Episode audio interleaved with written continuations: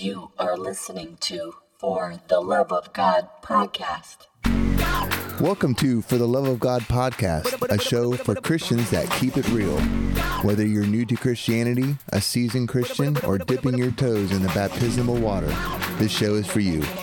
Join us and strengthen your Christian walk. Play games and discover new music.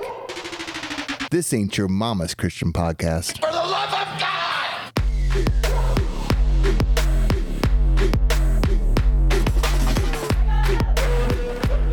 It certainly is not your mama's Christian podcast. Gentlemen, Hello, hello. we are back again, folks. I am here with my co-host Rick Rieger and my other one, Nathan Jewell. How you guys doing? Great. Wonderful. Fantastic. I am curious how your mother feels about that whole not your mama's podcast. Will she even listen to it because of that? I don't think she listens to it. Well, that's why, because you said it's not your mama's podcast. She's like, well, I guess I have no part of this. Well, however, there is a handful of listeners from my hometown, and my mother could be one of them. She never mentions it though. Where is your hometown? Sidney, Ohio. Sidney. You have a handful from Sidney? A handful. Very nice. That's, wow, that's cool. Yeah. I mean, it might be one person listening to a lot of episodes, but Over and over. It's just that good. so who knows? Folks, welcome back to For the Love of God podcast. This is Jason, your host, and uh, we have our guests back for another round. Uh, Joshua K. Smith from Mississippi will be here uh, for part two. Yes, kids, settle down. Provided there are no tornadoes. True. Yeah. That's probably how we should open the conversation. Like, well, have there been any tornadoes today? Right. So if you, if you um, if you listen to part one, you'd known that we had to cut our interview short because of uh, interference. Uh, Technical difficulties. he had some bad weather come through, and uh, so we- Tornadoes taking out the internet. right tornadoes. Because remember, in Mississippi, there's nothing but swamps and bad internet. That's right. and so if you haven't listened to part one, I suggest you Start there. You won't Start get that there. last joke. That's for sure. Yeah. Start there and then come back to this episode if you haven't listened to that one yet. Folks, we're going to take a short break. And when we come back, Joshua K. Smith will be with us. Hey, folks, we would like to say thank you to all of our subscribers for supporting the show. And if you're just finding us, we hope that you choose to subscribe and join us each week for some great discussion and lots of laughs. I also want to take a moment to bring awareness to a new Christian podcast called Exploring the Way, hosted by Troy and Justin, two great guys out of Texas with some great biblical conversations. I'm certainly enjoying it, and maybe you will too. Now back to the show. So, um, Nathan is going to give us a quick recap of last last week. we'll just say, um, and then we'll we'll get rolling. Um, so, because Nathan has the notes. I see you white and nerdy? I appreciate you putting that together, Jason. That does that does wonders for my self confidence. Thank you. White and nerdy. I've been waiting. I've been waiting two weeks to do that. So, sorry, Nathan. Wow, just like rip the rug right out from it's all you out of good one. fun. Okay. Um, no, it's all right. It's all right. I can I can roll with it. anyway, please, the man Nathan. away from the buttons. Give Get us- the man away from give the By us the a- way, uh, Joshua, I think we have a lot. He hasn't. He has a lot more buttons this week. Oh yeah, okay. yeah, it was just a little teeny thing with about four buttons, and now we've got uh, you know sixty-four button combinations. It's, It's crazy. like Moore's law for buttons. Like Don't for worry. Two weeks it doubles. Don't worry, I keep it under control. Awesome. it may have AI. I don't know. It could. we may be talking about this very machine. I, I don't know. We'll see. so for the listeners, uh, thanks for joining us again for the next episode here. Uh, the last time we got together with Josh, uh, we were discussing his book Robotic Persons, and uh, we're talking specifically about some of the problems that are created by having robots in society and being able to interact with them on a person to robot basis.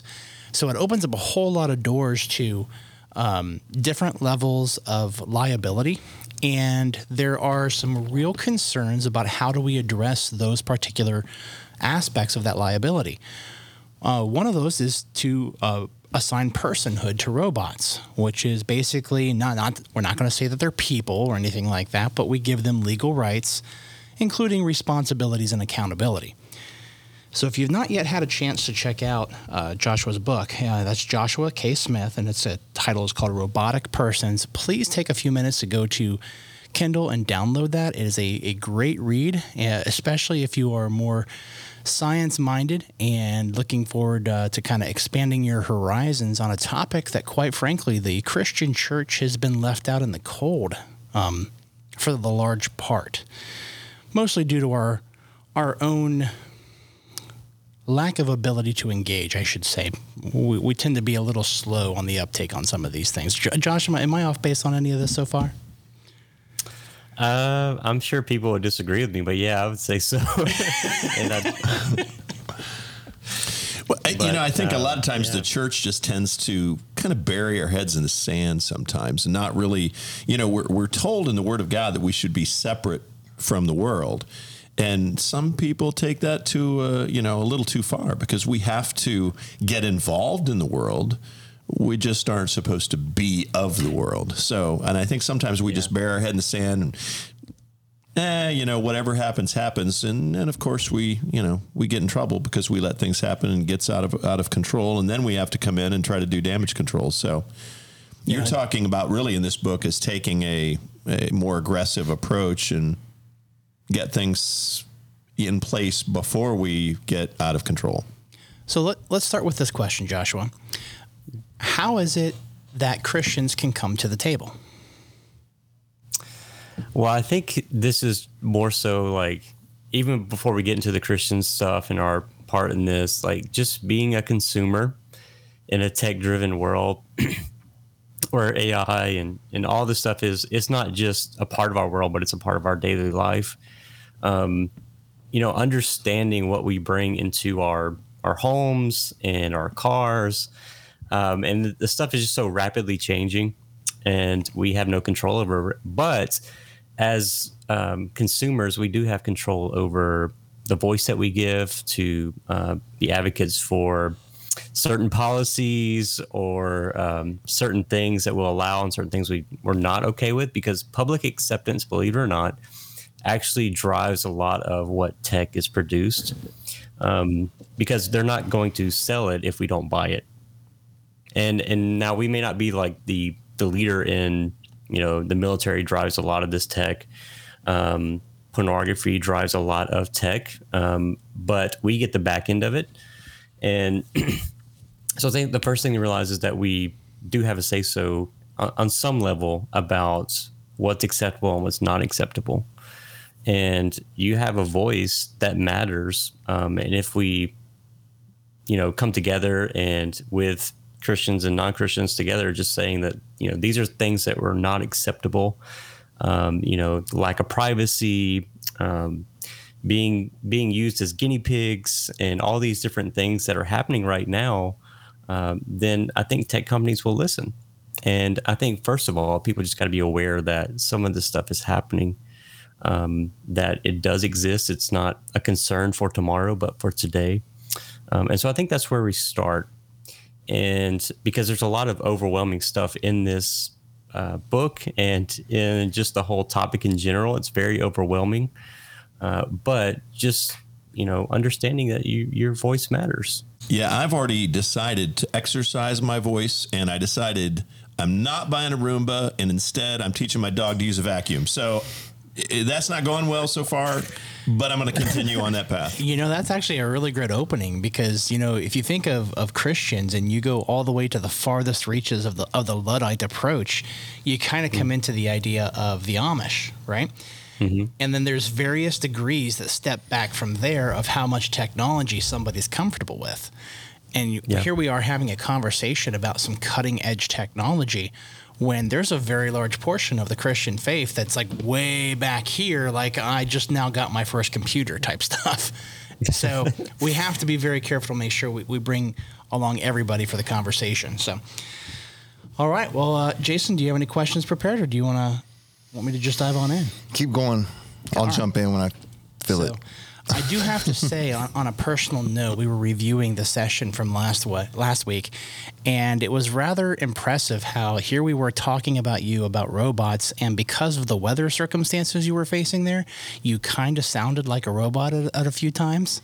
So I just thought I should throw out there that he actually is not a robot. We do see him on Yeah. the screen. That was pretty cool. Well, we did make some Max Headroom uh, references there. So Yeah. you, you said the title of your book and it came through robot. I'm like, yeah, perfect timing. I couldn't have planned that. Please keep that in there, please.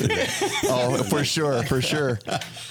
All right. um, yeah. So we, we kind of started talking about how Christians can can come to the table. So to recognize that your your dollars are your voice, and mm-hmm. as long as we work together and we live out our faith, we can have that larger representation in the the, the society as a whole as as a Christian brotherhood and, and sisterhood. So my next question then has to do with one of the dangers of this aspect of, of AI is dehumanization. So we didn't really get into this a whole lot last time, but there are some real concerns there.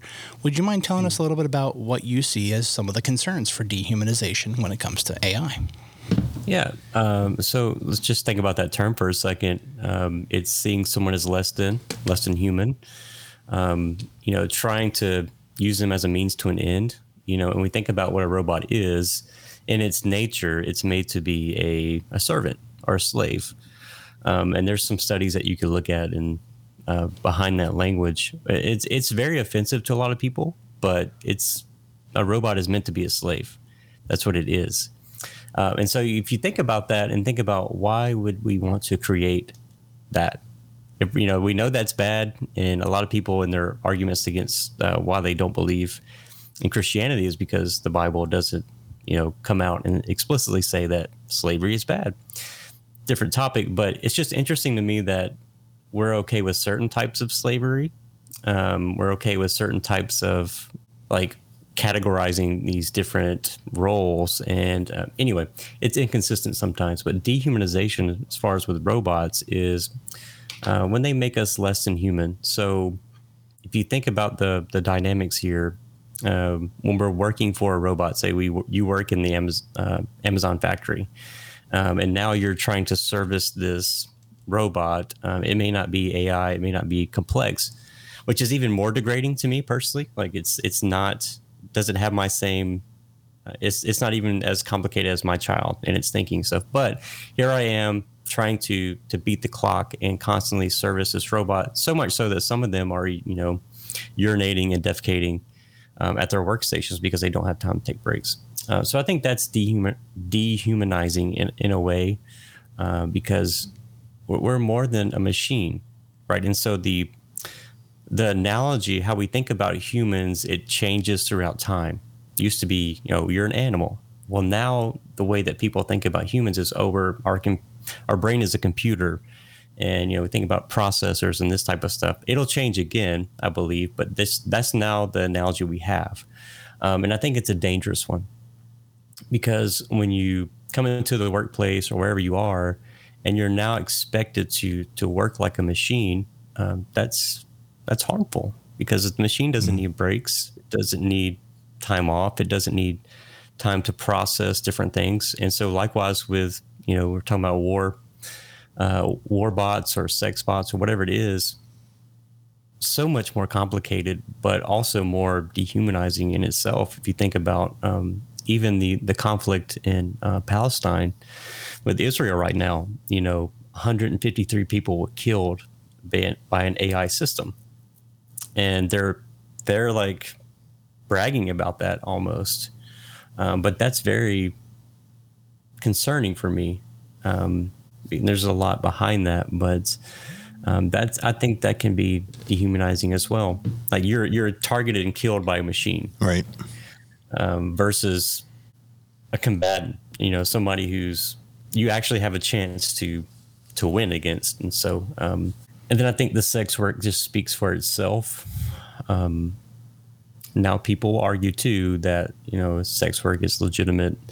Um, I- I'm just going to go ahead and say that your listeners will probably agree that it's it's not, um, and it is degrading, and and pornography is degrading. Um, and so, I mean, we can go into those arguments if you want, but I, I would just say it's pretty obvious that it's it's not going to to end well.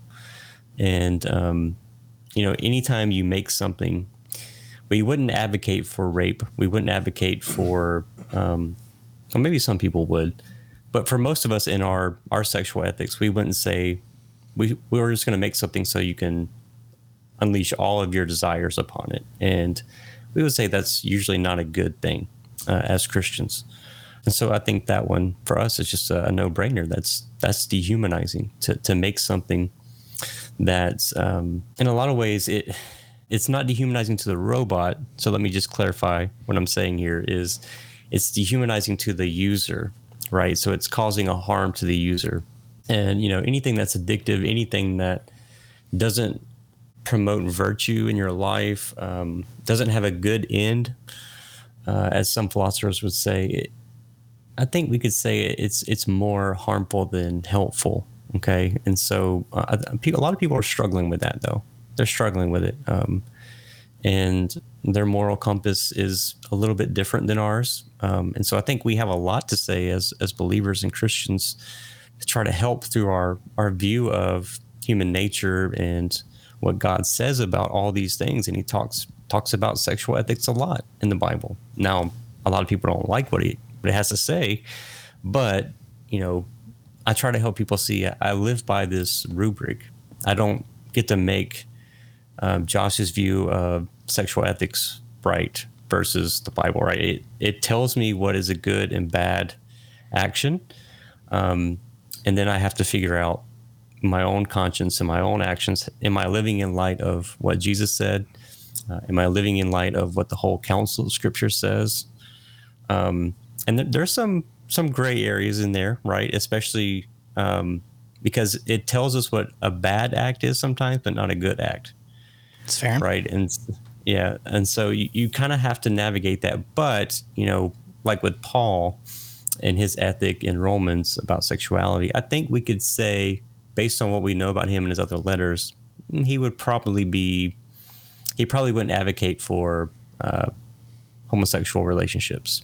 And uh, probably wouldn't advocate for certain things. Um, so i don't know where you guys stand on that but that's just kind of my reading. So for our, our listeners at home, and remind me or, or correct me if I'm wrong, Joshua, but I, I believe you're a pastor, are you not? yes i am So that's one of the, of the reasons why we're, we're really excited to talk to you because not only are we engaging on the topic of the high technology, but we're also getting the the perspective of, of a man of God. And I, I kind of want to throw it over here to Pastor Rick a little bit. And so, Pastor Rick, we talk about the the source of our of our value or our humanity from a Christian perspective. How, how would you define that? I- I'm sorry. Ask the question again. Sure. How would we define our value uh, uh, as of humanity through the Word of God? What is what does the Word of God teach us about where our value comes from? About where our value. I okay. okay I'm just making sure I understand. Not values, but value. That's correct. As what, a what human is being. our value as a human being? Well, um, you know, that's it's like anything else, really. What what determines value of anything? What determines the value of gold? It, is it worth a lot or nothing? It depends on how, the consumer, right? Well, who created us? God. So who gets to determine what we're valued? It's not us. It's not the create. It's not the created. It's the creator. He determines our value, and he told us, you know, in a nutshell, that we were so valuable that it was worth sending his son to die on a cross. I'd, I'd say that's a pretty high price that he was willing to pay. So I'm going to say we have a pretty high value because we were created in his image. I'm not sure where you're going with all that, but that's No, a real okay. kind of a quick, simple answer. Well, Yeah. Jason, do you want to add anything to it? Well, we're a lot more valuable than robots That's very true. So because he didn't send Jesus down to die for robots. It's very true. Really appreciated about Joshua's book is it talks about the image of God and how that image of God is transferred onto humanity. And uh, so, Joshua, you mind p- picking up a little bit and talking a little bit about that? Uh, yeah, it's a complex subject for sure, and uh, I really wrestled with that a lot in my research, and, and not even before this, just uh, trying to understand. You know, we have basically one verse in Genesis that tries to it communicates something so deep and something so profound, but it doesn't explain exactly what it is. You know, and we have a lot of assumptions about the image of God and uh, what that entails. And, and like Jason said, you know, that it, it's for a lot of people is the focal point of why we're not a dog, why we're not um, an ape or whatever. And um, so it is important, right? Because he doesn't say that about anything else.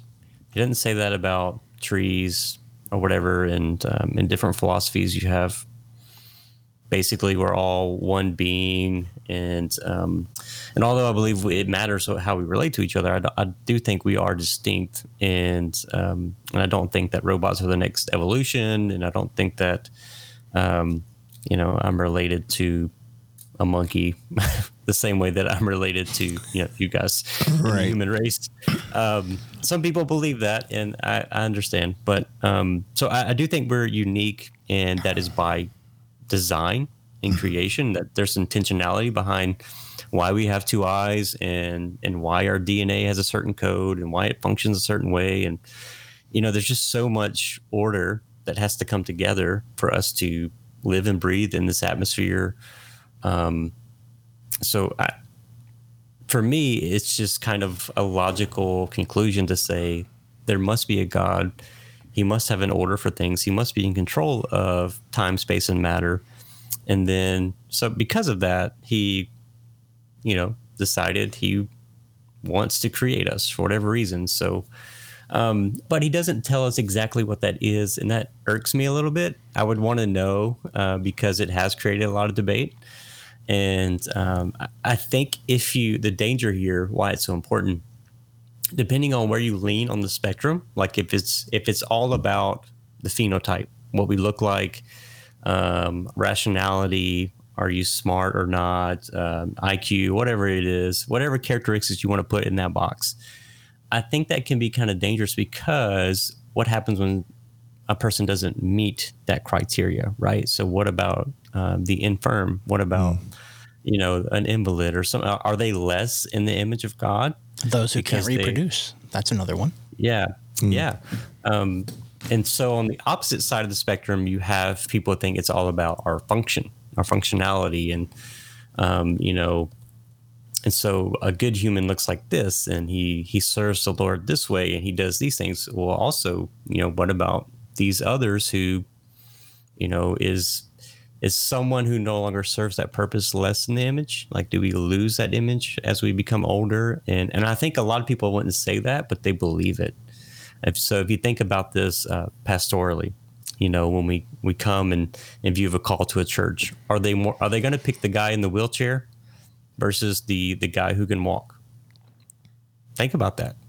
Think about you know somebody who looks different if they, if they're comparing to candidates or whatever it is or people on stage and, and Christian music and stuff. Who do they pick to put on stage? Well, you can even go Typically. biblical with that between favoring. Uh, I think it was Paul who who wrote that you shouldn't be favoring the rich over over the poor. You know, and Mm-hmm. Yeah. that's that's very much our flesh. We we tend to do this. On God's eyes, we're all the same. Yeah, agreed. And that isn't how it is here on earth.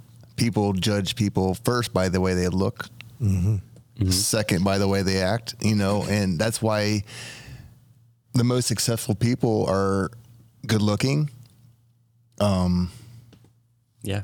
because that's that's the that they want to put that pretty face out there on the covers and On that note, that's why we have faces made for podcasts. So speak for yourself. Well, even intelligence, as he said, you know, it, does- it, it being created in the image of God, does that mean intelligence? Well, you know, that means the person who is not so intelligent are they less in the image of God? Not in God's eyes.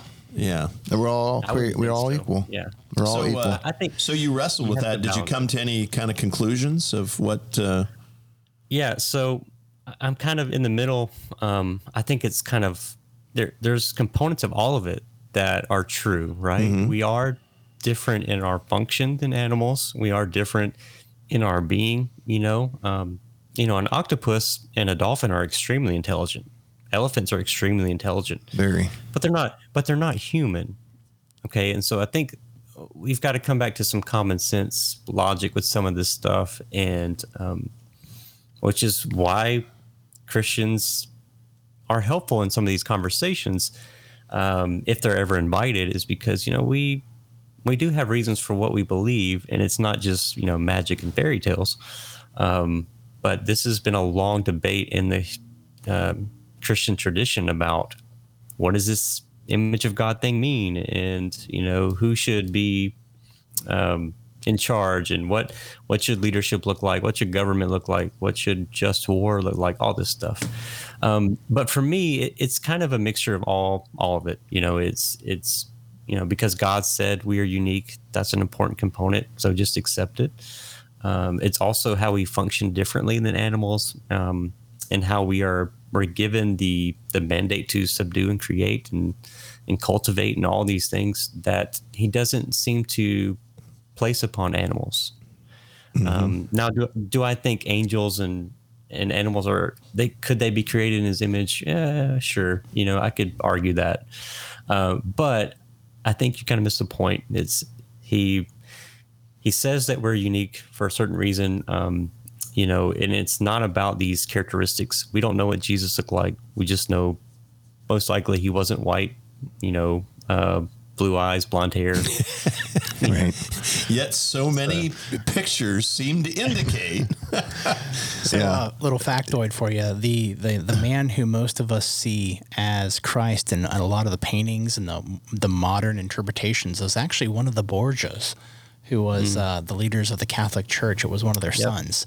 So Interesting. Uh, just keep that in mind. We do not know what Christ looked like. Although in my mind, I look uh, in my mind, I've got a very Jewish-looking man. I, I that might be your I look, just but look I at think the, it looks a lot like Hank Williams. I look at the I'm paintings. throw that out. I'm just going with the paintings. Are you familiar with JD Frog? JD Frog? No. Far- Farag. He has a YouTube channel. He's a pastor in um, Hawaii, and he's a short, slightly overweight Jew with curly hair and balding. Not the not the most attractive, specific, but go not the not the most attractive man, but he's uh, an, an excellent pastor and um, a really great guy and loves the Lord like no other. And um, he said, you know, we don't know what Jesus looked like, but he could look just like me. How would you like that? It was it was pretty funny. I, I kind of like what you said there earlier. You know, it's it's really. In, fact, I think we need to do more of this. Uh, we want to always try to find out the reasons, and sometimes it's just good to go back and say, well, because God said. You know why he said we're unique, and you know what? Sometimes we just got to run with that. We've got to accept that because he Lean is the it. he is the creator, and we are the created. Right. And you know, uh, y- He was. Uh, who are we to argue? we don't need all the answers to know that he said we are unique, that he gave us a task to do. He didn't give that task to a tree, he didn't talk to dogs and give them that task.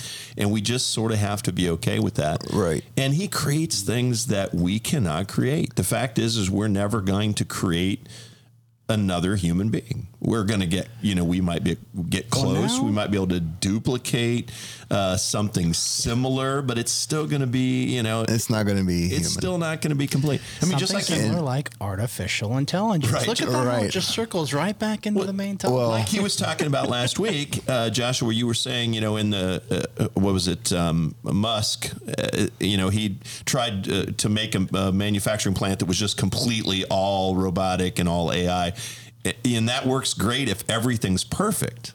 If everything goes perfect and nothing breaks, it's all good. But what are you missing when something goes bad? You're missing somebody who can think on their feet, who can come up with answers, who can make you know uh, changes.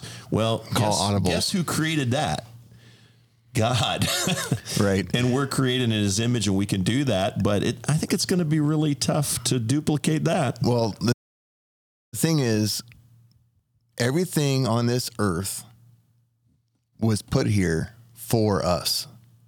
We are to use the trees and use the grass and use the herbs and use the vegetables hmm. and and but not mine the soil and the rocks. And the animals are we are to take dominion over the animals for our food for our pleasure for our resources for you know in the day they use them for their vehicle. You know it's all here for our our use to do his will But we're not supposed to use other people like that. no we're not Right. that's the problem which is why we're here Yeah. So Right. part of what I wanted to do is circle back to to kind of bring this back to the conversation with Joshua. Is we talked about the the, the potential damages of these artificial intelligences, um, the, the the way that there can be this version of dehumanization. If you look at the Christian ethic, which we we've discussed in detail, it talks about how we're made in the image of God, and that that alone is what gives us our value.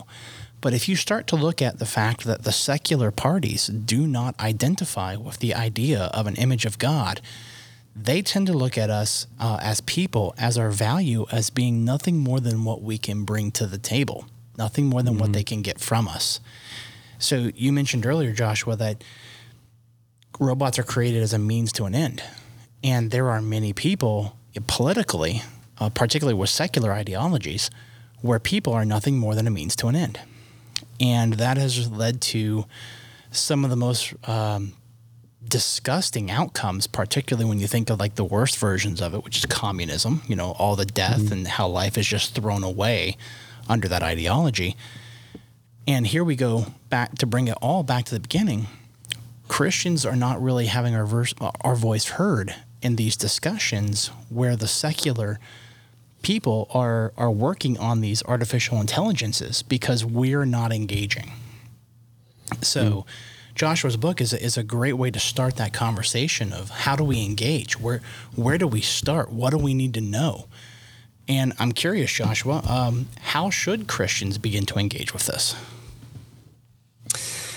Yeah, so you know, the first step is awareness, which we talked about. Um, so you know, not just my book, but others. Um, definitely worth your while to read about this stuff and to understand um, what the real arguments are, because there's a lot of uh, characters of what we're actually arguing for, and uh, there's a lot of really intelligent people who I think are doing the best they can to to make a better world and and do care about human flourishing and um, they they may not share the same view of the Bible or Jesus that we do, but they they mean really well. Um, and so I think just kind of not just education, but um, really trying to resist this narrative that's being pushed forward that all AI, all robotics, it's going to make our life this utopia. And that is very much a narrative that I see all around us. Um, and you don't you don't hear about how um, AI since the 1960s has been funded by the Department of Defense. It is steeped in the war machine. Like it's that's why it was it's here.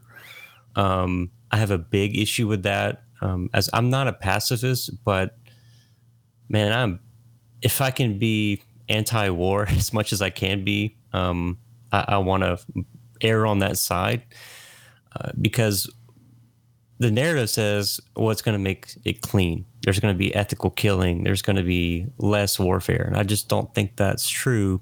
One, because Jesus said that's not a possibility. Uh, we're not just going to get to a place of utopia here. Um, it's going to get worse and worse and worse, um, and that's pretty much true, right? Um, I think Agreed. nobody would say we're getting better. No. um, we're getting more moral, less. You know, we're getting more ethical as days go on. It's um, it's kind of odd. There, there's actually books that talk about how we are getting better all the time, Mm-hmm. but the one area where we are not getting better is our morality. Our morality Mm-hmm. is is degrading more and more and more, and the Overton window keeps shifting from here to here to here. It's not going to be too long before lives really are looked at as something to be thrown away and discarded if they have no use. I mean, we see Yeah. that with babies already in our culture. Yeah, and so um, going back to your question, uh, it's resisting. You have to understand what you're resisting. Um, And so all the issues that I see, especially in Christian, uh, like those with platforms and stuff about race, um, about war, about nationalism, all this stuff, I'm like, all that is in the robotics literature. All that's in the the field that these people are talking about. It's all there. Um, and a lot of these people are not believers. And so it's like to me, I just see like this big opportunity for us to talk about it and, and join the conversation because most of the world when they see us are like, oh, they, you know, Christians don't care about society. They don't, they're not involved in anything. And, and then you have guys who are tech people and they're talking about this tech is going to make our lives better and easier and, and greater or whatever. Uh, and I think we really, our job is to bring some humility to this conversation and say, yeah, every era of history has said this. Uh, this is nothing new. There's nothing new under the sun. Uh, this is just, you know, whatever veiled, it's made anew. And um, most of it is there's racism in it, there's bias in algorithms. Um, you know, this tech is going to be what determines your credit score, what uh, who gets selected for the job interview uh, based on how their name sounds or whatever that you know. So You there's so many things it- we need to be. Take a little further, and you can look at what China's doing with the social credit score. You, you now, Yeah, you, the, your relationships, what you look at, what you choose to read or watch on TV, those all will be factored into an algorithm generated by a person. And there's an old programming code called GIGO garbage in, garbage out. And that's because humans make mistakes and they bring their own biases to it. And if the secular are the people that are writing all of this, then we are really in danger if we do not Yeah. engage. Right. Well, I've been doing a little research on that, and uh, it's coming here. And um, it, it's down to, I mean, they got the nanobites in us, not me, but um, they will be able to tell if you're lying because of heart rate and, and your sweat glands and this whatever. And that's going to take down your social credit score and just everything. And um, where you go and how much t- time you spend in the wrong places and and it's like they're trying to make everybody well Controllable. i mean well they want to be able to, they want Yes. to have control. the funny thing is is they're looking for people that are honest and and do make good decisions and go to the right places and and like these wholesome folks but they're the most evil people creating this. And um it's like what's the word? Hypocritical. I mean it's completely hypocritical. And um but do you have any uh, Well, I, I don't know if I gave Joshua the opportunity. Okay, go ahead. of answering I- I the wanna question. use So, do you have any other suggestions for how the listeners can get involved in this?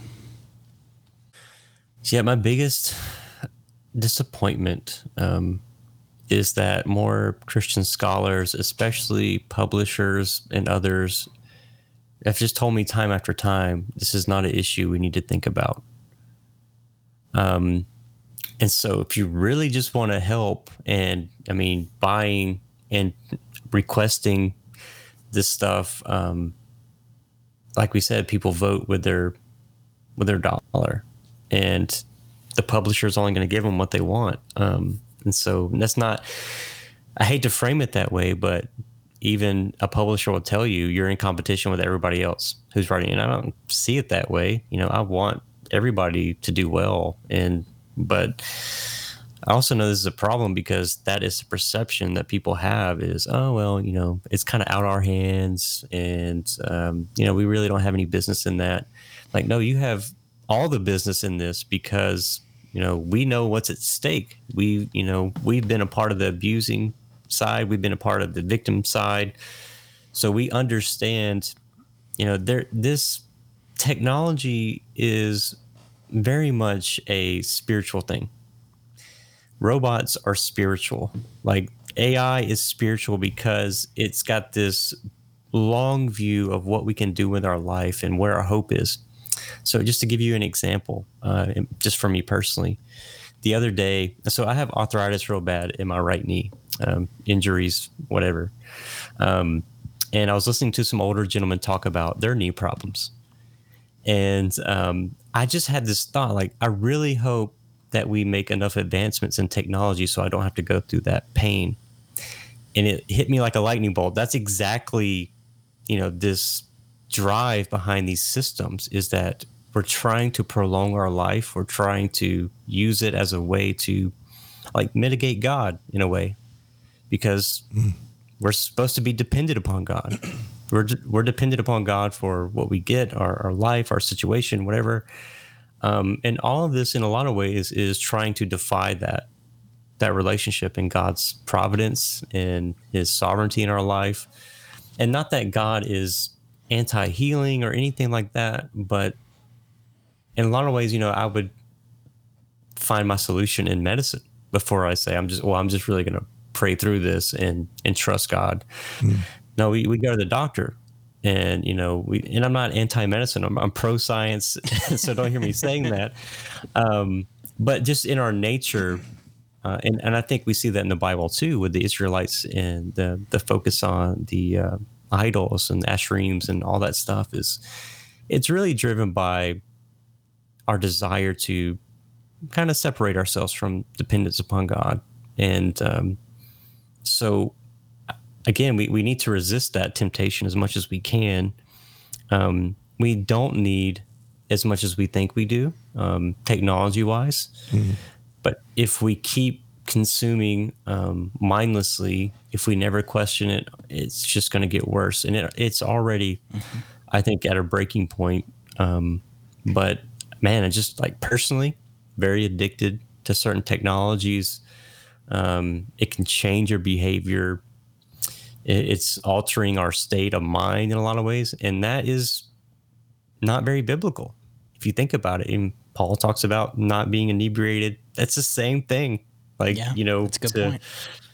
to go into a dopamine infused state where you know you're constantly obsessed with whatever piece of tech and so it's very it's very challenging Yeah, I think even if you take, you know, if you take God out of the picture and we're not even looking at it from a biblical worldview, there is we we want to make everything easier for us. We want to make everything to please us. And even from just a, you know, worldly point of view, we can go too far in these areas and it hurts us. And we can see that. I mean, okay, fine. We have robots to service. Great. So they start doing everything. Pretty soon, factories, all robots. Now people don't have jobs. Now they're sitting around doing nothing. That's not good for us. And eventually mm-hmm. we're going to run out of biblical. jobs, you know. We're supposed to work. There- there- Exactly. there's value in work. Well, I'm just saying you take even the Bible out of it. The fact is is that the we need jobs. We need to do something. Our bodies were not meant to just sit around. I mean, for example, we have cars now. It used to be you had to walk everywhere, then we started using horses a little bit. We started using wagons. Okay, great. But we still did a lot of physical work. Well, because we've limited our physical work, we now have cars, a lot of a lot of things we don't have to do. Now we're getting obese, we're out of shape, and that affects our health. Diabetes. Yeah, and then we we look at all these other areas uh, in war. Okay, great, war bots. I get it, but you can go too far. The fact is, can is almost be it's too never going to be. antiseptic. There's never going to be a battlefield with droids, fi- you know, battling droids, and whoever wins is the victor. No, eventually it comes down to killing people. If you don't kill people, you know, you're not going to win the war. And so now you, you've got a bunch of drones or or machines of some sort that's now killing large quantities of people and it'll become about who can kill the most people with their you know with their robots and AI obviously we can go too far there in the sexual realm certainly you know if, if you start giving people a way to feed their Gratify. sexual desires in that way they're going to figure out whether you're a Christian or not. You're going to figure out that you're going to turn people into sex addicts. You know, you're not, and it's not the same. You know, again, we're trying to duplicate something that God created and He did way better at it than we could. Sex between two human beings is never going to be duplicated with sex between a human and a droid. It just, I- just believe that's never going to happen, period. End of story. There's no emotional connection. God made it to be something more than just the mechanics of sex. It's about love. It's about romance. It's about the whole kit and caboodle.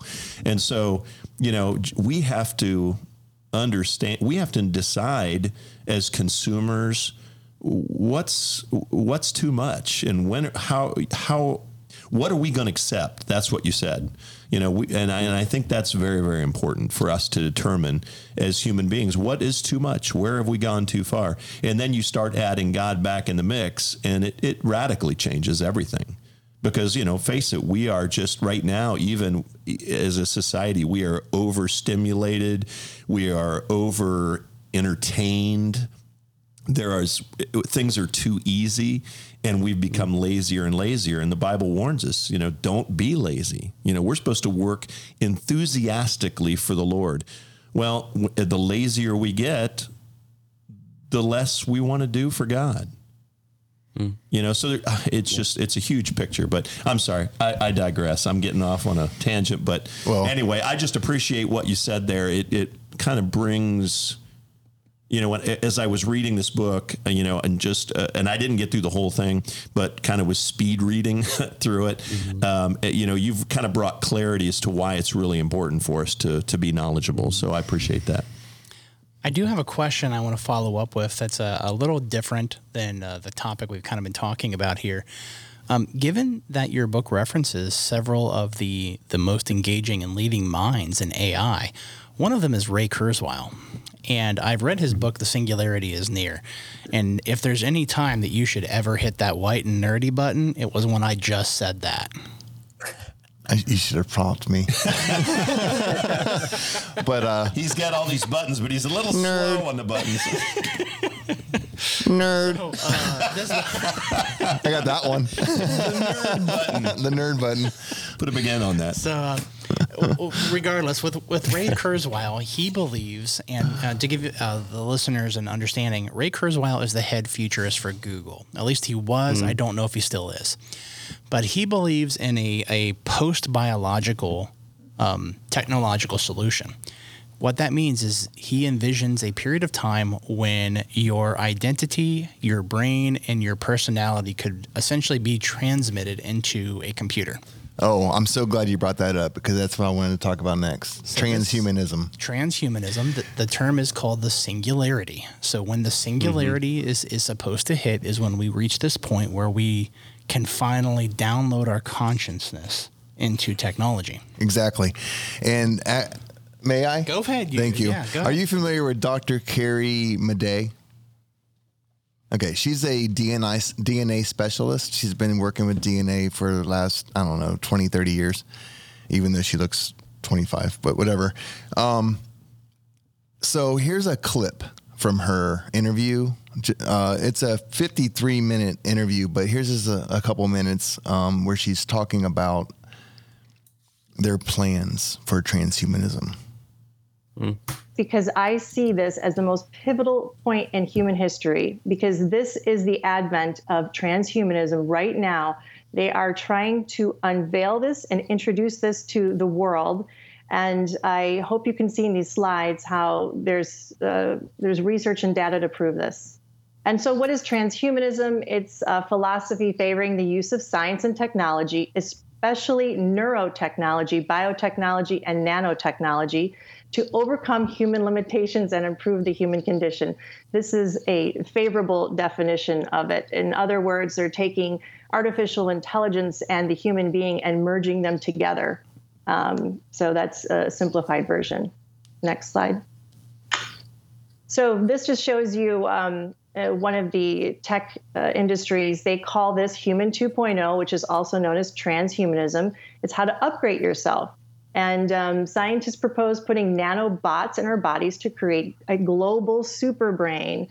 So this is talking about these little uh, miniature nanotechnology called nanobots being injected into humans, and then that would be the collective consciousness.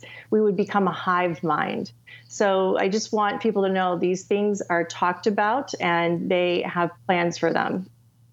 Ray Kurzweil, you should really know this guy. He is um, one of the Google's, uh, a bigwig of Google, or has been.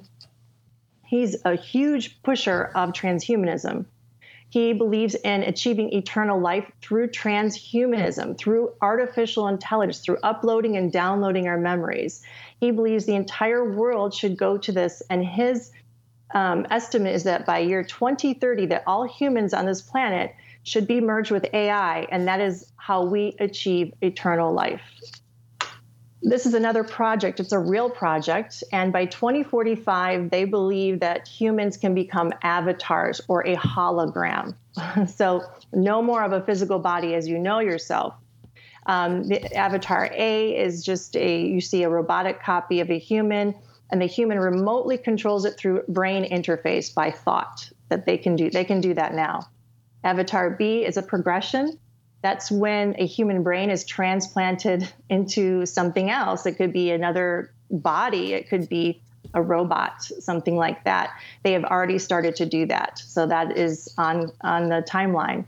Avatar C is when you you have an artificial brain and then your memories are downloaded into it and then transferred into a body when you're you die. And then the last is you just become a digital version of yourself, a hologram. So World Economic Forum. So interesting stuff. Um, I will leave a link to that full interview on for the love of God podcast.com in the show notes for this episode. Without really going any further, I just kind of want to hear what your thoughts are and what you just heard and what we talked about there. Yeah, uh, I do mention this in the book. Um, I talk about Kurzweil, uh, chapter two, which everybody skips, but it's a really important chapter because you know you trace you trace these um, these very white rich men and their their thinking, which is very offensive in a lot of ways um, because they have no clue about metaphysics. They have no understanding of, of even the basic difference of what a property and what a substance is, and how you know you can't just upload yourself into a computer that makes no metaphysical sense. And so any basic student of philosophy would tell you that it's not going to be the same person because that's not how identity works. Um, and also, they make zero room for disembodiment. So where is the state when you know you're being uploaded? Where is the in between state? They don't believe in the soul. They don't believe in disembodiment, but yet they're going to upload themselves. So where where is the connecting bridge here? I, I've yet to hear them explain that. Um, so it's like ten minutes with a Christian philosopher could be like, here's fifty problems with just your one idea about uploading. Um, because it's all physical stuff. Even even the stuff on you know your computer, it's not magic right? Somebody had to sit down and think, how do we get these pixels to appear? There, all this stuff is embodied. Um, AI, all this stuff. It's it's not magic. They want you to believe it's magic. Um, she mentioned she mentions sci-fi films. You know, it's like you haven't. It's true. We were having that conversation. right? We were we were tempted to tell the. Uh, oh, actually, didn't we say in the last episode we were telling the listeners if you want to get studied up on this, make sure you watch Terminator One, Two, and Three. That's right. you know, I, it, listening to uh, listening to her speak and just uh, considering this, I think this take kind of takes us back to that being created in the image of God. And we didn't really say this, but uh, I, I really, and this is my personal belief, uh, you know, and it's been interpreted many different ways, as you pointed out. But I really believe that, you know, one of the things that makes us different than other created things is because he has given us a soul, a spirit. You know, the Bible says that um, you know that God is spirit. In order to to worship Him, we we must worship in spirit and in truth. Well, you know, what is that? What is the soul?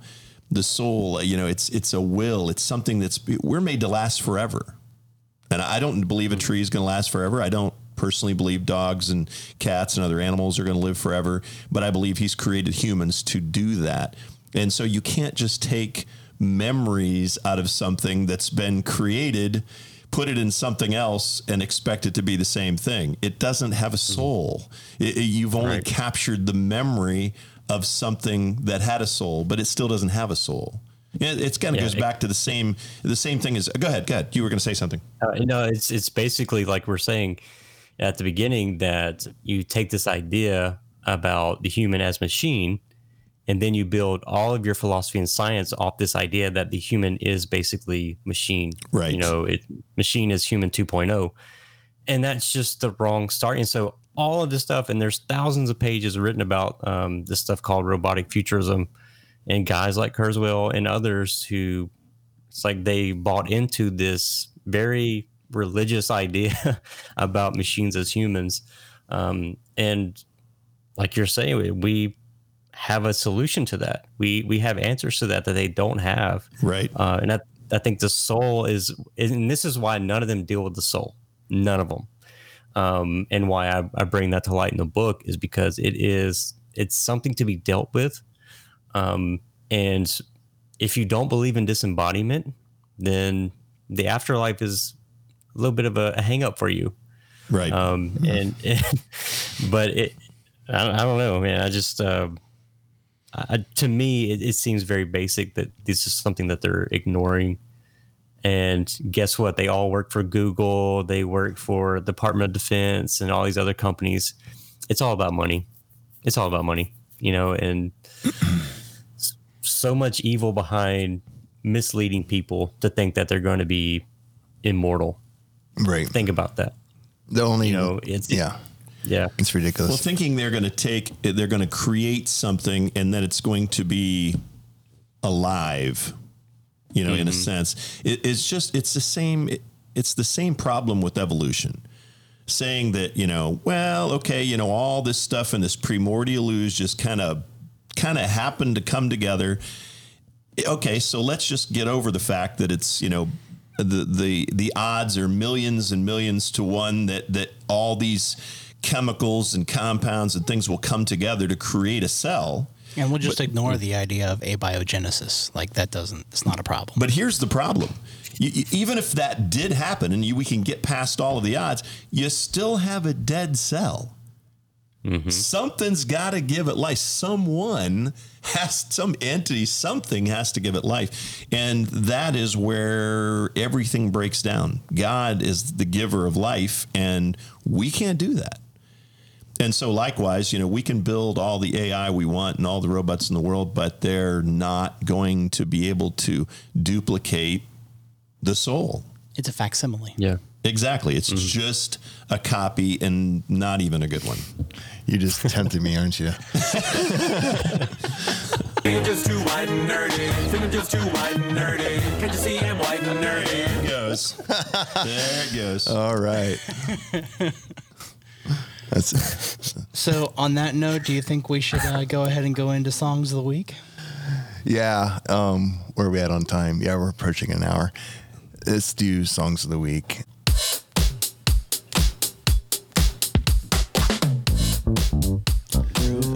All right. that was a groovy song. So groovy. songs of the week, ladies and gentlemen.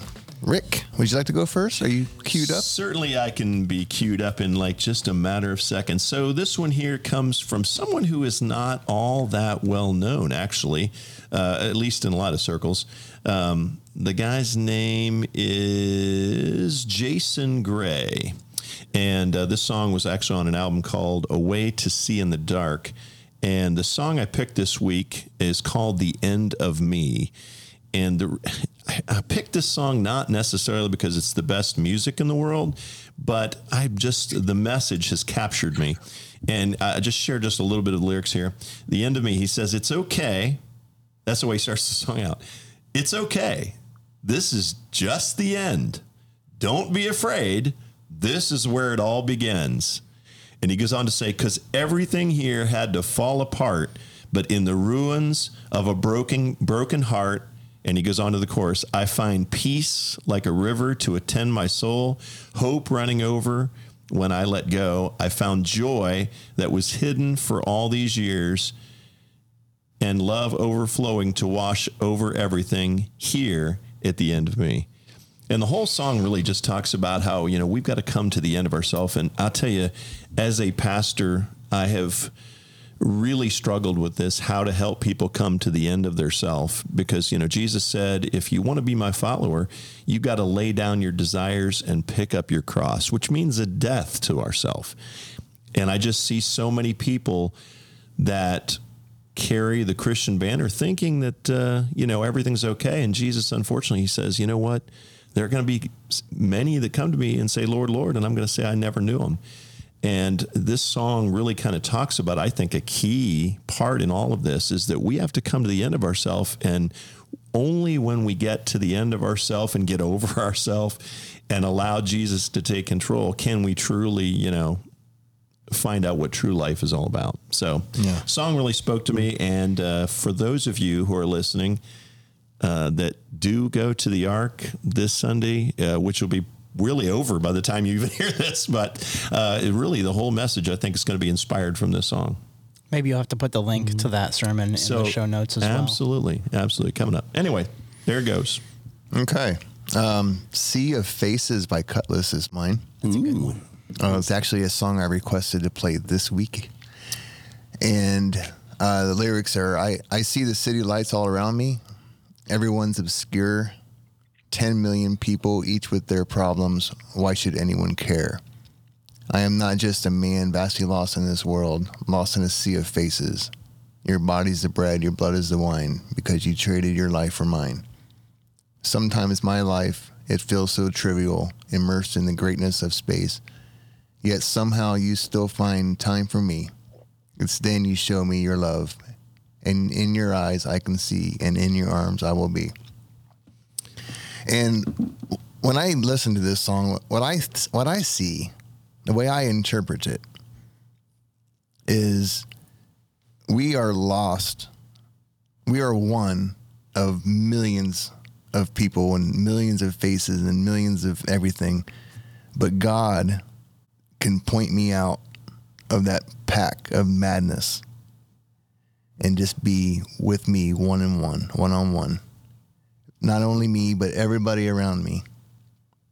It's a very individual, but with everybody, and it's incredible the power he has and the, everything that he can see at all times. And you never feel like you're fighting for his attention with all the millions of people. Hmm. You always feel like you had that one-on-one connection with him Mm-hmm. at any time. Yep. That's a pretty good interpretation. As I as I listen to that song, I also kind of think, you know, if I was the only person on the earth, I believe he would have still sent Jesus to die for me. Yeah. You know, that's kind of what it's saying. You know, it's not just about, you know, even though there are a lot of people out there and he died for all of them, you are one of those and you are important to him. Yeah. Pretty awesome stuff. But if you were the only one on earth, you would have to kill him. yeah, let's. Uh, we're gonna. Yeah, we'll have to skip that argument because that's where we're gonna. Let's not it's analyze over my that head. one. too much. so, all right. So my song of the week, uh, you guys, you just heard these really eloquent, beautiful descriptions of the Christian walk and the songs and how they relate and point to God. Mine are none nothing like that. My song is. Uh, it's a Toby Mac song. It's an old song. Um, I'm going to that well because uh, Pastor Rick's wife uh, brought me in this hat. If uh, it's it's a DC Talk hat because I'm just that that nerdy, and uh, so this song is really it just sounds fun. And when you listen to it, you can't help but have a smile on your face. It's called Funky Jesus Music. Um, I won't even tell you anything more about it. Just check it out and let me know what you think. Funky Jesus music. Man, I wish we could play clips on the show. That I would be know. So great. It would So be- great. That'd be awesome. All right, so Joshua, what what, what do you got? What did you come up with for us? Yeah, uh, well, actually, today, um, this song, I, I like Andy Mineo a lot. I, I don't know if you guys are familiar with him. Um, Italian guy out of New York. He's a rapper, Christian, um, but he used to be uh, a very uh, non-Christian rapper. Um, and the song is Reflections, rough, and he talks about um, just the the drive to be successful, um, the you know, kind of how we get stuck in our own head. and so you know I battled with anxiety for a while. Um, some of it having to do with the military, some of it not. But um, yeah, so let me just read you some lyrics here. It says, um, "I'm probably the king of overthinking, avoiding pitfalls, but it's always opportunities I'm missing. I'm scared to make a bad decision because you live with them." Um, it says, "Jesus walked, but he sat with sinners. So if you're lost, ask for a visit. We bring our need, and then he brings forgiveness. To give yourself away, that's the highest form of living." And this is the part, and I'll explain why. It says, listen, the other day I ran into a fan and she was getting a son- sonogram at the hospital. And then tears were running down her face. And she said, I made a difference. She found my music when she was battling with addiction. And when she said she wasn't even religious, but what I said in some interviews had her got her thinking. And then she introduced me to her, her husband, and now they're having their first child. Um, and that actually happened to me uh, on a couple of different times. Um, a friend who wasn't religious uh, came to me for advice about his marriage, and he was actually thinking about getting a divorce, and it was a really bad situation. Um, and I, I just told him my, you know, biblical view of uh, forgiveness and reconciliation, and I was like, you know, this is based on the Bible, so I I don't know what you're going to do with that or whatever, and and I just left it there, and they're still married, and they have two kids. And I think that to me, that is the greatest accomplishment as a religious person, as a Christian, that, you know, a non religious person came to me, asked me for advice, um, and then took it. it's like, and now they have two children that wouldn't have been here, you know? I'm not saying it's my my fault or my, you know, because of me, but I had some influence in that, you know? What if I would have said, you know, just leave her, you know? And I think about that a lot. Now, when the kids are bad, it is your fault, just so you know. No, you can't blame me there. but, uh, but yeah, that that that means a lot to me, and, and it's those moments in ministry um, we really think about the importance of what we do, um, and those random interactions that really are just having lunch, but it changes the outcome of somebody's life. wow. Um, yeah, it's beautiful. Th- that what So- you read, that was actual lyric of the song? Yeah, Wow, that is heavy. Yeah, yeah. I, I look forward to Only listening to that in one. rap can you get that many words in a song, though. That's incredible. that that's that's why I like that genre of Christian music. Um, is it is so deep, and uh, Eshon Burgundy, if you haven't heard of him, uh, ex gangster turned rapper, uh, is just it's so deep. It's so good. Um, Wow. So I don't know if you like rap, but it's it's Sometimes. it's the way to go. There was an if you like theology. where uh, I actually uh, shared a, a song by Nikki Gracious as a uh, um, as as the song of the week. So I hear you. Yeah, you know, I get down with a little rap.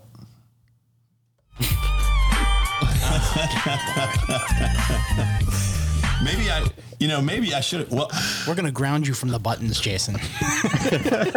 as a worship leader, I've always tried to write music, and you know, tr- we. In fact, I've I've written many songs over the you know last twenty five years of ministry, but I could never figure out how to get enough words into a song. I always overword them, and they all turn out like Dave Matthews songs with just way too many lyrics.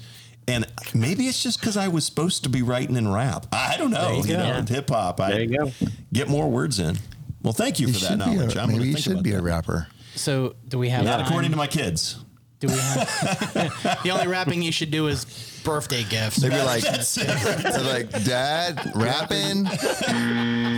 Wrong answer. All right, that Trust me, I good would- use of the button right Trust there. me, I wanted to just add that little rap line to the one song we do, the worship song. Uh, uh, what was it? Let it be known. And my daughter's like, "No, you, Dad, are not going to do that. Okay, you're just not going to do that." She mandated it.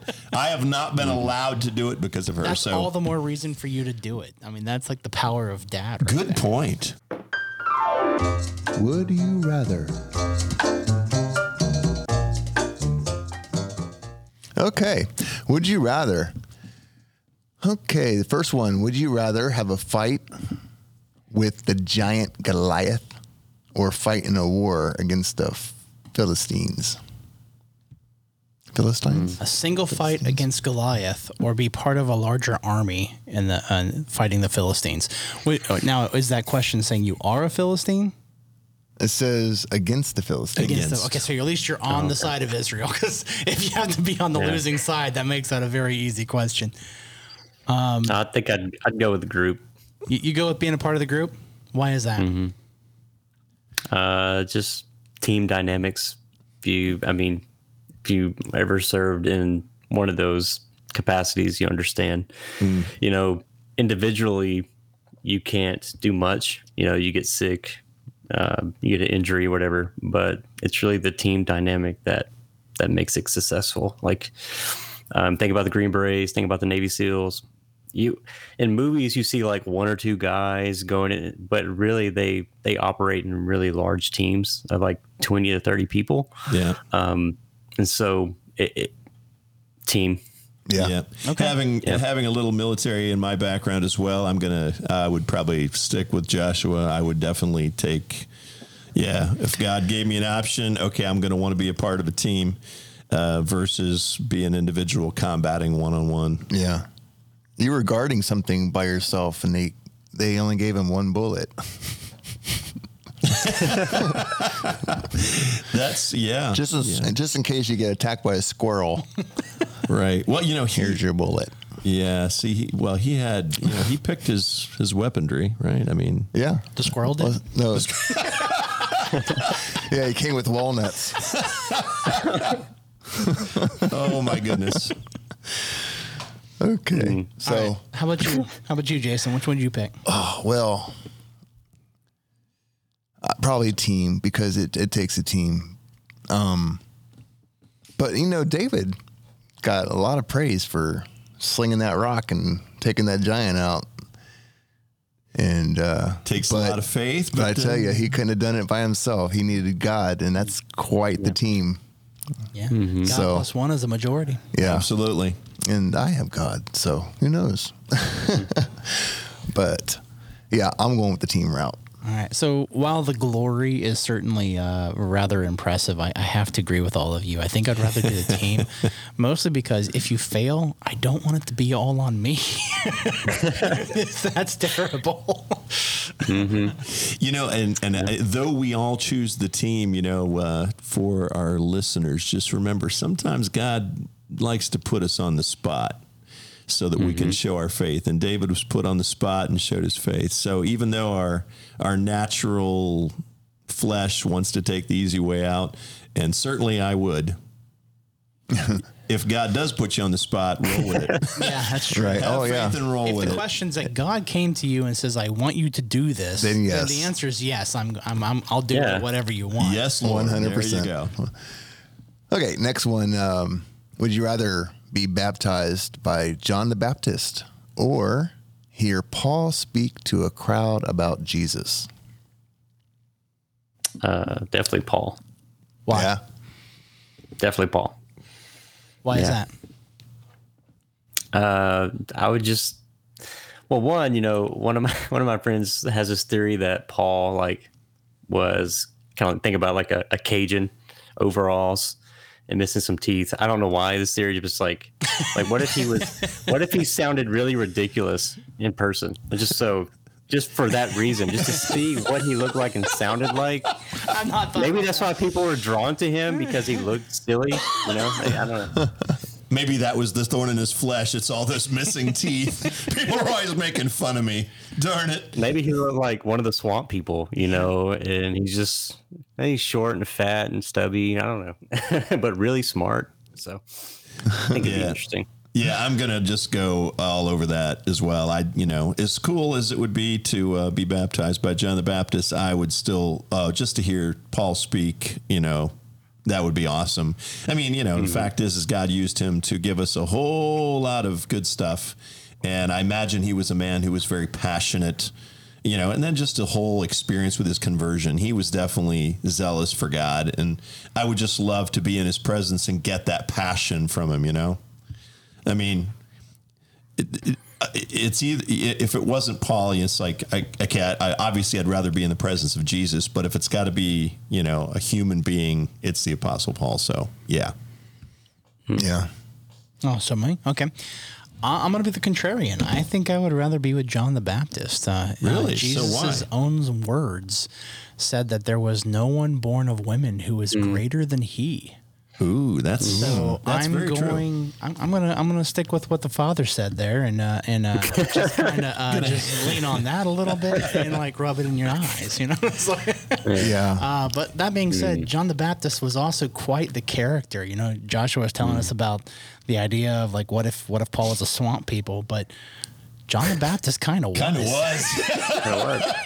It's true. point. wearing Good sackcloth and and uh, Mm-hmm. so all right let, let's let's test you with a little about a little bit of bible trivia here joshua what what was uh, john the baptist known for eating Wasn't it uh, locusts or grasshoppers dipped in honey? yeah wild honey and locust Yeah. very good Yeah, yeah. Sounds very unappetizing. Yeah. well you I know mean, it is, it is cicada season no, wait it. Time out. Cicada are, and locust are two different things. I, I believe you're right but i, also I know I'm that they're kind of related They're they're they don't look nothing alike. okay A locust is, is uh, like a grasshopper, but it's brown in color instead of green. Right. Okay. Looks exactly like a grasshopper. And a cicada looks like an alien. There all you right have i'll it, take your folks. word all right. So i learned me something new Yeah.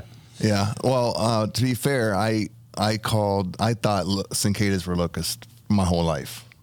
I recently did research, okay which is why the knowledge is still there and hadn't fell out yet. understood So I'm Have going you, with never, John. have you never seen one?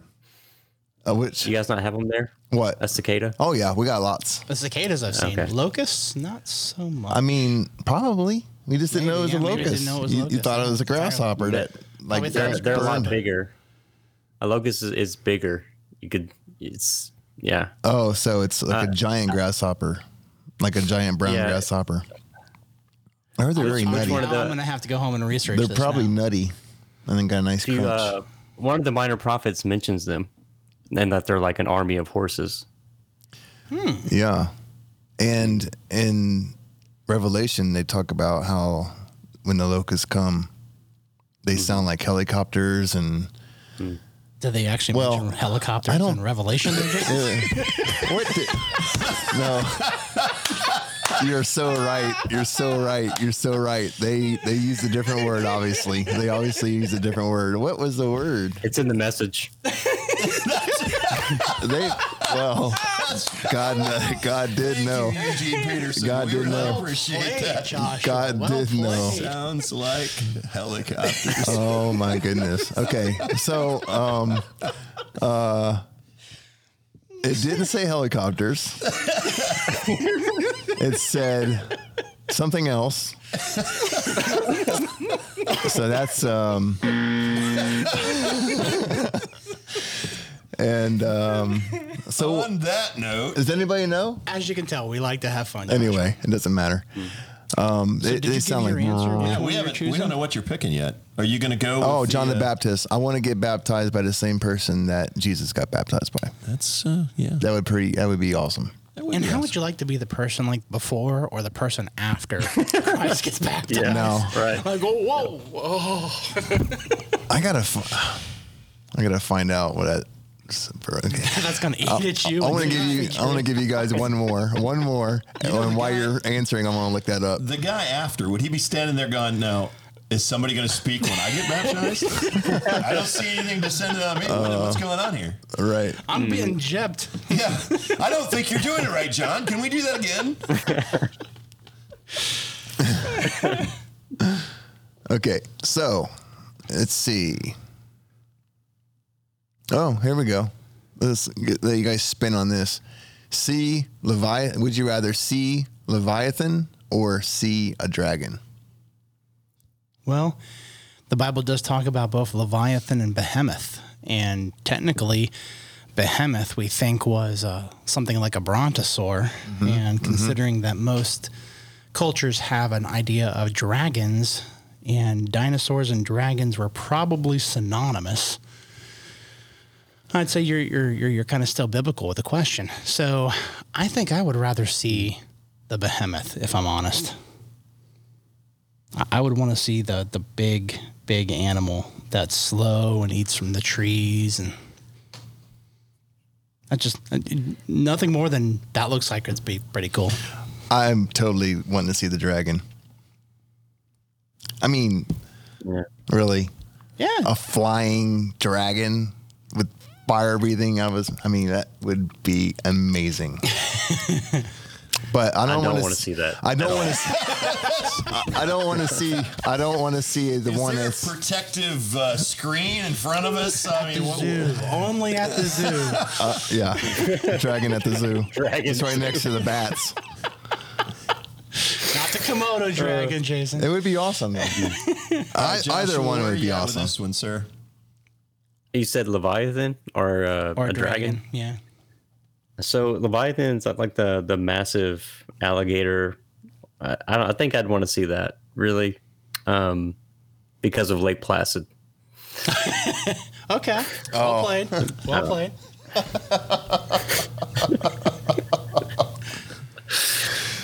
I got the verse. Okay, go. Continue on. Go. Okay. This is eating at him, so is it, all right. Go. All for right. it. Okay. The locust. The shape of the locusts was like horses prepared for battle. On their heads were crowns of something like gold, and their faces were like faces of men. They had hair like women's hair, and their teeth were like lions' teeth, and they had breastplates like breastplates of iron. And the sound of their wings was like the sound of chariots with many horses running into battle. Where did I get clearly not helicopter? I don't know where I got That's clearly helicopter, but I'm thinking maybe the chariots sound like helicopters. I don't know. A flying chariot with a lot of We, horsepower. we need a maybe. sad I- trombone after that one. Thank So, you. uh, uh, mystery, mystery Not the solved. trombone. Okay, wow. The sad trombone comes later earlier, but I missed it. But, uh, I found it. Okay, enough So of that. as for that last question, so I'm still not. I'm still trying to figure out what they what this question really means. Typically, these are like you know all biblical things, and so I'm not. I'm thinking biblical dragon. So are we talking about the dragon from Revelation? You know, mm-hmm. like That one I do not want to see. I don't want to be here for that. I won't be here for that. so, I I'll be at the supper. Although I would like to take a look, you know, that would be interesting to take a look. So if that's the dragon we're talking about, I'm thinking I'd like a look, a look. I don't want to be close. I just want to see so I can, you know, help interpret. It, it would help me interpret. Because, you know, I don't care who you are. Revelation is uh, that, that's uh, deep stuff and it's uh, difficult to, y- you can't just, I don't know, I don't even think you can interpret it without, you know, the spirit. Um, but that would be really cool. So yeah, if if that's the dragon we're talking about, I'm going to choose that. If it's a fire breathing dragon that you know flies, then I'll take Leviathan I think it. because I don't want to be any Revelation's dragon breathes fire.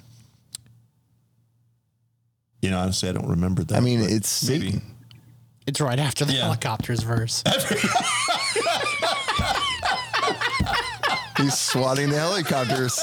He comes in swatting helicopters. Don't you know? Did you read it? oh Lord, I apologize. All right. Well, Oh, good fun. where do we go from here? Well, we I can think only go to closing. We can That's go to closing. Um, uh, Josh, uh, we typically ask our guests to close this out in prayer, if you wouldn't mind. Oh wow, yeah, absolutely. Great. Father God, thank you so much for uh, these men. I thank you for their families, um, just their life and what they're trying to accomplish here uh, on this platform. God, I, I pray that you you give them wisdom, grace, and energy to accomplish uh, their mission and and their purpose here on earth, God. And I just thank you for our conversation. I hope it's uh, edifying to you and to the listeners, God. And so, um, yeah, we just give you all the praise and we just thank you for laughter and uh, for the things that we get to, to talk about and, and knowing you and and what you reveal to us, God. So uh, yeah, we love you and we trust you with all the things that are ahead of us. So in Jesus' name we pray. Amen. Amen. Thank you so much. Josh, it was really a pre- pleasure to talk to you again. Um, You too, man. This was a great, uh, great topic. It definitely speaks a lot to to what my personal interests are, and uh, you kind of got to see a little more of, of the personality of the three of us on this episode after uh, the technical difficulties. But uh, we sure sure are glad to have you. Yeah, it was a pleasure thank having you on y'all. the show. And if I ever find appreciate myself out in the swamps of uh, Mississippi where there's nothing but swamps and paddock, Look for John the Baptist. I will uh, I will stop by for a visit if I'm ever out there on a Sunday. For sure. Come on. Right on. You have a great evening. Um, and that's it. Thanks so much. Have a great day, man. Appreciate you guys. You too. Bye. Bye bye. That was fun. Folks, thank you for tuning into this episode, um, part two with Josh. And uh, it was a uh, very enlightening and um, It was weird. Interesting. We went, we went from really heady stuff to like just a lot of slapstick humor, and that's that's quite the. Uh, those seems seem to be diametrically opposed, but it worked. So, hey, yay God. yay, yay, God. Rick, any final thoughts? Um, yeah. Um, I'm good. Yeah, go check out Revelation because apparently there's some really cool stuff there that we've missed. Helicopters. Um, helicopters, you know, dragons, all kinds of cool stuff. But uh, There was a thought you had earlier that would have made a, a really good closing thought. Do you remember what, before the show started? When you I, said you know, wow, I don't remember. That seemed like days ago It uh, was- before the show. uh, it was some type of a joke, and I can't remember what you said. It was a play on words. Oh, oh, the guy who invented zero. there you go. Final thought for the day. And this goes out to you, to the man who invented zero. Thanks for nothing. Oh, on that note, say goodnight, Rick. Good night, Rick. Good night, Nate. Good night, Nate. Good night, everybody.